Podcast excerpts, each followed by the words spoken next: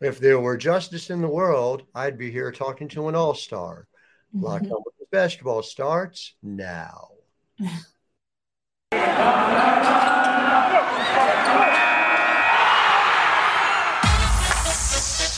You are Locked On Women's Basketball. Your daily podcast on women's basketball. Part of the Locked On Podcast Network. Your team every day.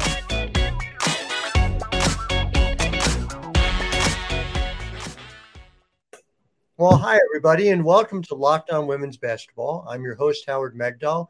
Thanking you for making us your first listen every day. Make sure you're following the work my entire staff at The Next is doing over at thenexthoops.com and subscribe to Locked On Women's Basketball. It's free. You can get it on YouTube or anywhere you get your podcast. We appreciate you making us your first listen. And before we go any further, I'm introducing – somebody who I've had the privilege of covering since she was an undergrad at Ohio State and Kelsey Mitchell. And Kelsey, I'm going to say, I'm just going to put this out there so everyone understands this at the top. This is a tremendously talented league. There are all stars. There are people who are great who don't make it every year. I talk to everyone around the league, and there are different players where you say, oh, maybe she should, maybe she shouldn't. Whenever your name came up, everyone was like, well, that's crazy that she's not there. Like it's just universally understood. I mean, I remember you and I talking a few weeks ago, and I just I was certain it was very clear with the season that you were having. So I guess the place to start here is just is there is it disappointment? Is it just you know look you're looking to measure yourself by a different standard? You know, take me through that for you. Uh, um, I think for me, Howard was um, when it first happened and you know everything came out uh it's gonna sound crazy when i say it but like it's always been a little bit harder for me um, my, my journey has always been a little a little bit more difficult hmm. um, my journey has always been one where i had to like do more and show more um, prove myself more and it's not to take away from any other athlete um, any other all-star any other player in the league it's just my journey me specifically has always been a little bit more challenging and so hmm. when it came out in a way, I'll be honest, Howard, like I wasn't surprised. Um, mm I kind of always been like one of those ones where I always had to like, you know, meet a different criteria, meet a standard. Um, not that that was the case. Um, you know, it could have been better players, you know, that they, you know, felt should have been there, um, obviously. But me specifically, it's always for me, Howard. I always, I've always had to do more trench work and do a lot more to kind of like, you know, you know, get recognition or get flowers or what you so have it, but it's always been that way for me. So I wasn't really surprised. I won't even lie. Um, I, that's fair. I, I, that'll make one of us. Uh, you were, you know, and I, I disclose this publicly. I'm always accountable for the work I do. You were on my starting ballot. It wasn't just a question of, you know, yeah. you ought to be in there. And there's there's some really significant reasons for it that I want to get into. And I appreciate you always indulging me that I go deep into the nerdum of the numbers uh, when I try to sort of capture what kind mm-hmm. of player you are. But the player on the court that I want to start with that you have become is a finisher at the rim at a level yeah. beyond even where you were. And so, just to give our audience the context for it, uh, somebody who is a perimeter animal in so many different ways as a player, yeah. right? You're making 60% of your shots from inside of three feet, and you're taking 20.9% of your attempts from inside of three feet, right at the rim. So just take me through A, why that's happening, and B, the, the ways in which you've kind of elevated your game in that way. How do you go about doing that at, at this point in your career? Right. Uh, I think for me, how it was just like my preseason work.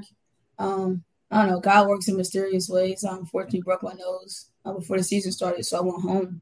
And when I was home, I kind of got back to the, like the foundational work of everything and when it came to like working on stuff, um, me and my me and my dad we was very specific on finishing. Like uh, we, I mean, we had sessions, two hour sessions, just strictly finishing, hmm. um, and being able to watch film and like get with Coach Jared and Coach Los and like kind of like sh- like show like where I could be better at. And um, I just try to make a, a really good effort to make sure if I can be aggressive and get to the paint and you know pick my spots, I want them to be in the paint. Um, hmm. and that's just something I've always kind of like took heed of this this season. Just kind of make sure like stay aggressive, get to the paint, stay aggressive, get to the paint because it don't necessarily mean I'm a scorer, but I can, you know, make sure my teammates are getting the looks that they need to. And you, you obviously have always had that combination of speed and strength. I mean, this was, you know, your calling card dating back to the Ohio State days. Was there a moment early on in the season where you got to the rim differently than you had in past years, where maybe you scored over someone you weren't necessarily expecting to? Uh, yeah, I'll be honest. Um, for me, it was Jonquel Jones. It was one layup I got. I was like, huh, that was kind of cool. You know, considering how tall she was, and I looked up, I'm like, she's gonna block this. Now, they don't mean that she didn't block it down the stretch of the game or you know in the game, but it was more. I was like, it's not bad. You know, it's kind of like you see the fruits of your labor a little bit, like. Like dang, like you know, it's kind of it's kind of coming in in the way it came. I, I shocked myself. I won't lie. well, I I mean, I, listen, if, if I scored over Jonquel Jones, I'd probably just play it on a video loop for the rest of my life and never leave the house. So I, I think that's reasonable. So right. it, in that way, right? You know, there's numbers, there's accolades, yeah. different ways to measure it. How are you measuring your progress yourself when you kind of think through who you are as a player? Uh, for me, um, I've always been told that you always judge on your, uh, on your, you know, your ability to be consistent. Mm-hmm. And I think for me, like I made, you know, I've tried to make a really, really, you know, drastic effort and change to be a little bit more consistent, um, statistically, um, leadership wise, and just in so many ways, try to be consistent as possible. And I think that shift is the one that I want to continuously make. Um, I want to get to a point where there's nothing that I cannot do. Mm-hmm. Um, I want to get to a point where there's there's nothing that when my coach requires, I can't do it. Um, and that's just where I want to take my game over time. You've done that you know, we're talking about near the basket, but you've done that beyond the arc as well. The fact that you're taking a high percentage of threes, one of the highest in terms of percentage of field goal attempts by distance, but you're making 42.2% of them. And you're doing that despite the fact that, you know, there's talent on this Indiana team, don't get me wrong, yeah. but you are top the scouting reports. Whenever you talk to any head coach, you are the first name on the scouting report. Are you mm-hmm. seeing different looks from beyond the three? Are you, eh, you know, what is allowing you to be even more efficient beyond that? Is it just reps? How do you get there? Uh, I'll say a combination of reps. Um, you know that that that work that you obviously try to put in um, to make you know make your muscle memory um, as consistent as possible. But for me, I ain't gonna lie, man. It's just been about confidence. It's just been about feeling, being able to be a feel and like you think about all the work that we do, all the work that you do, you know, all the stuff that you put into, you know, your podcast and everything like that. Like you think about all the work, and it's like you do all this, you know, for what? And for me, it's just like me com- finally understanding that you got to be confident in order for stuff to happen. Mm-hmm. Um, and I think for me, I'm, I'm, I'm kind of tapping into, you know, my soul as far as like why I'm why I'm playing and I'm being confident in doing that. So I think making that change mentally kind of helped me out this year this is a team that allows you to have plenty of looks playing the one, plenty of looks playing the two. Do you feel like you're starting to uh, get a defined sense of where you would fit in on a team that is uh, a winning team, as a playoff team in this league? And the reason I ask that is you have the ability to be either, which is a luxury, obviously, but it also has led to shifting of roles during your time in the WNBA. Yeah, I think I definitely, I definitely believe that on the championship team, I could uh, provide a little bit. I can provide a lot more. Um, you know, know that my roles, you know, can bounce off, you know, so many parts of the game, um, and be incorporated into any, you know, any system. I think I bring, you know, a certain rhythm and a certain bounce, you know, to a winning team. I think I could. I I I want to talk about your models, and I want to harken back to a first conversation that you and I had I remember yeah. back when you were at Ohio State. Um, I first want to just point out to our audience that we are brought to you by Built Bar. Built Bar is starting to sell the coconut brownie chunk puff. Um, okay. Built Bar marshmallows uh, puffs are very, very good. When I go uh, to cover WNBA games, I eat those in the car on my way, and they mm-hmm. Uh, provide me low calorie, low sugar, high protein. Although you know my performance, I still don't uh, score over Jonquel Jones. That's the only thing the Built Bar can do. So you go to built.com, use promo code LOCKED15. That's L O C K E D 1 5 and get 15% off your order. Use promo code LOCKED15. So, Kelsey, when we first talked about your game back when you were Ohio State, I remember a couple things, and you forgive a point of personal privilege. I remember seeing you and just I had never seen that game, that combination of athleticism and intensity and ability to lift your teammates that I saw in the way you were playing. And so you and I sat down. It was inside. It was I want to say it was like a back room somewhere at Connecticut because you had come in. It was UConn Ohio State. Oh yeah, yeah, yeah. I. I was asking about you, who you're watching, and you're talking about watching Allen Iverson on YouTube, and you're talking about watching a lot of the NBA players. And that was interesting to me because you're kind of charting a new course for the WNBA. So there's two parts to it. One is there are, and I know this because I talk to players who are coming up through the system now, they're watching you in the way you were watching AI. Do you feel as if there's a visibility for WNBA players that has improved just over, you know, let's say the six years since we had that conversation? A thousand percent. I think the visibility that we are as as 144 players are getting now, um, we shift in the culture, we shift in the game. Um, and I think for us, we have so many players in the league that that brings so much to the table that it's hard not to notice. Um, mm-hmm. I think the way we play the game um, as a whole, the whole the whole league, I think we set ourselves aside from the NBA, um, and I think that's a good thing. I would say for me, I just I don't know. It's not that I try to model after a god and that I can't model off of after you know you know your Dawn Staleys because they're obviously amazing too, but. I don't know. It's just I've always like taken heed to that kind of more. Um, I can't mm-hmm. really tell you why, but I don't know. Maybe it's the way I was raised, but um, I've always kind of like, you know, been, you know, mesmerized by the way, you know, the way, like, it's like, I don't know, it's like an expression of, it's like a rhythm. It's like a form of expression watching, you know, your AIs, your Kyries. And it's like, I know you sit in amazement, you know, and you try to do your best to like model your game after them. Well, and, and it, uh, I guess ages us both for me to say this, but when you were coming up, the video was not as readily available. It wasn't so easy to get Yep. Uh, there, first of all, there wasn't a Kelsey Mitchell. And yep. second of all, there sure wasn't a Kelsey Mitchell easy to get highlight reel on YouTube the same way that you could. So I just, yeah. you know, accessibility feels like it matters quite a bit on that. But I guess the other part of it is that it just feels to me as uh, women's basketball becomes more universally accessible, there's a logic to having player comps even that go back and forth between mm-hmm. the NBA and the WNBA between women's college basketball and men's college basketball. Some people shy away from it, but I just I wonder sort of whether you see it. How I have always seen it is this is one basketball, and yeah. this is not a distinction that makes a lot of sense for people to make. But how do you feel about it? Um, I think for me, it's because I kind of I'm kind of on, on your side of it. It's like we created so many like you know resources for us to be recognized that I mean, we, we hope that we get to a point where we're going to be everywhere. I mean, you're going to always be able to watch a game. You're going to always get access to to us and how we play the game. Um, I just hope that it's it's always in a positive way, and there's not, you know, any any quality regarding that. You know what I'm saying? I don't want it to be them versus us, us versus them. Like, mm-hmm. you know, it should be, you know, it's one ball, it's one basketball, and it's right. basketball. Basketball is a universal sport, and it should always be treated as such. So And and I think when there is someone who stands out in a particular, I think just at the at the far end of things, you know, the the most extreme talents are going to have limited comps just by definition, you know, because they're they're doing things that very few people have done. And so I think that's where crossover comes into play. I do.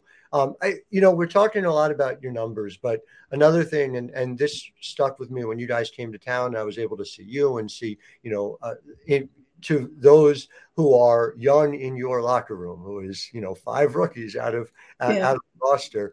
Everyone talked about how vocal you had become, yeah. and so take me through that decision and sort of how you go about implementing that. How do you go about raising your voice in that way? I don't mean yelling. I mean, you know, yeah.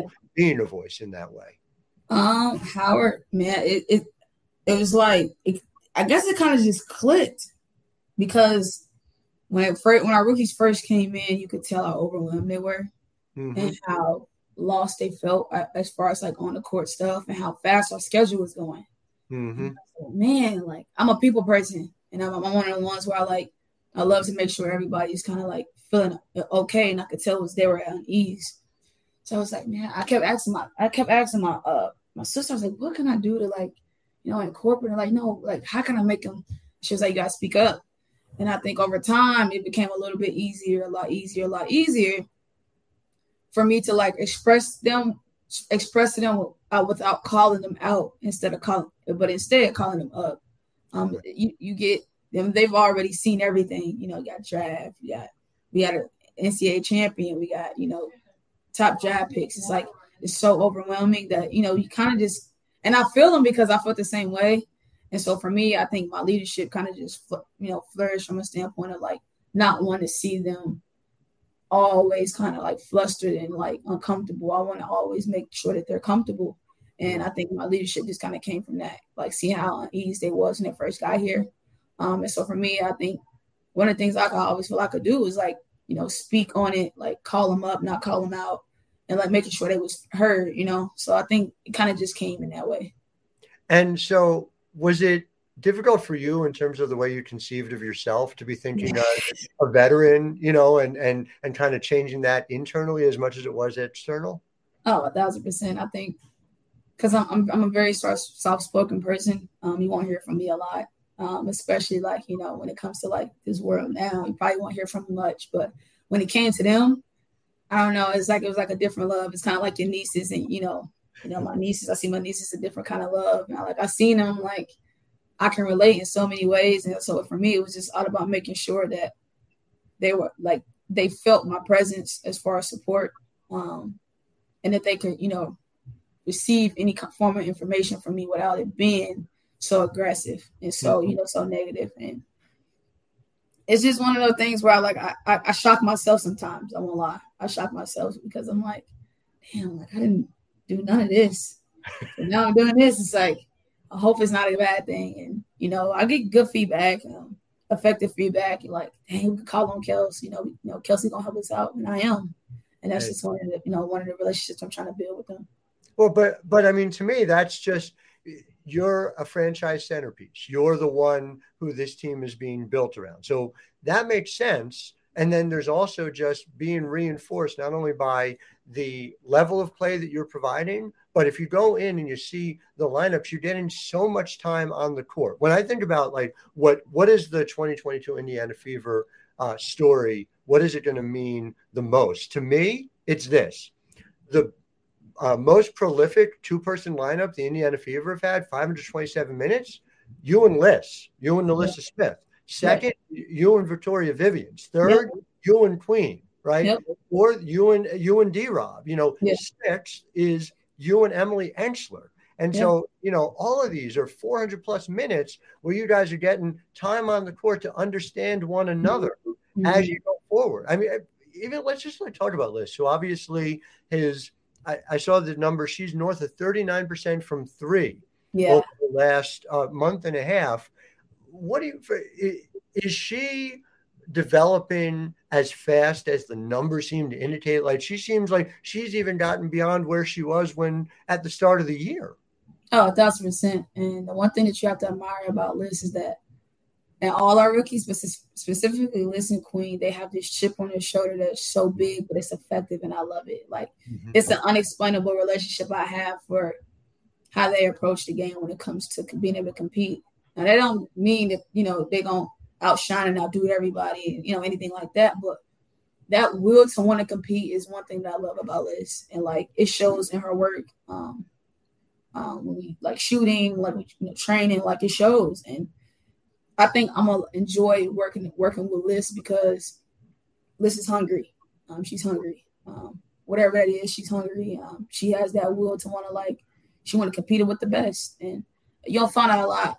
Um, and I think all of our rookies kind of have it, but specifically for Liz, is like she knows what she want to be, and she has a goal that she's going to set to get there, and we I, have to admire most about her. I know, I know you're biased as her teammate, but is she the rookie of the year? The reason I asked is you got three real good rookies. I'm going to have to make a call on that at some point. What do you think? Uh, I think our, I think I'm just be real, man. It's it's less about the accolades and who is of the year, but like our the rookies in this this whole hundred like these teams are man, they amazing.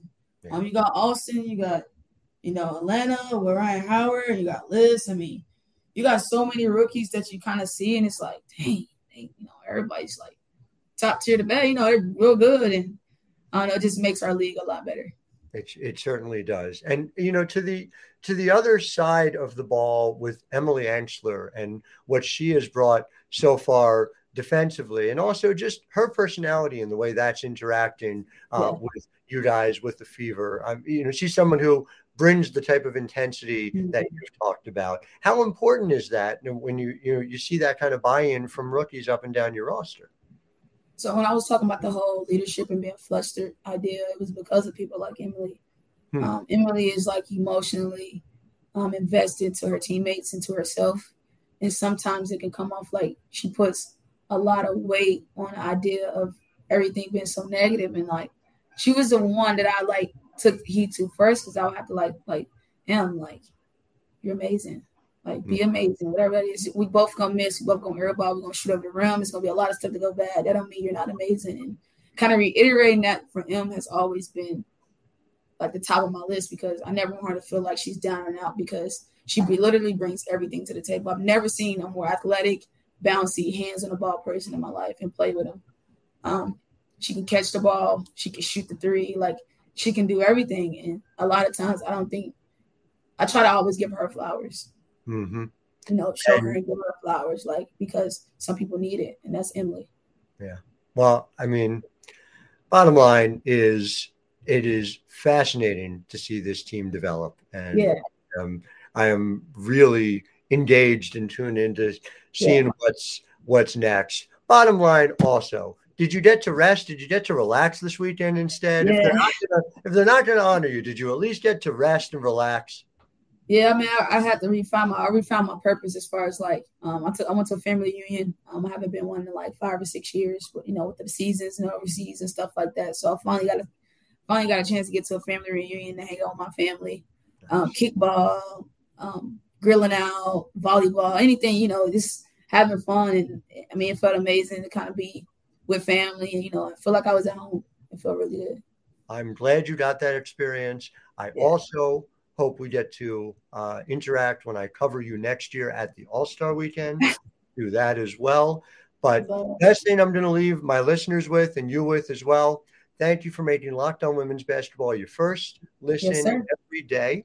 Uh, second listen over in the Locked On Network. You can get your latest news and rumors on the NBA in just 30 minutes every day with Locked On NBA. But again, just to our listeners, Locked On NBA, perfectly fine. First, get your Kelsey Mitchell fix. Make sure you watch the Indiana Fever. They should be on national TV regularly. I'm telling you, as somebody who's gotten to see them in person this year, that is shameful. But make sure you get League Pass. You watch them any way you can. I have never gone wrong having the opportunity to watch Kelsey Mitchell play basketball in either way. That's love, Howard. Um, one of the best in the business. We always appreciate you. The game while we appreciate you. You get your flowers for sure. Thank you, Kelsey. Likewise, all the best. And to our listeners, please tune in tomorrow and every day at Locked On Women's Basketball. I'm your host, Howard Megdal, wishing you a wonderful day.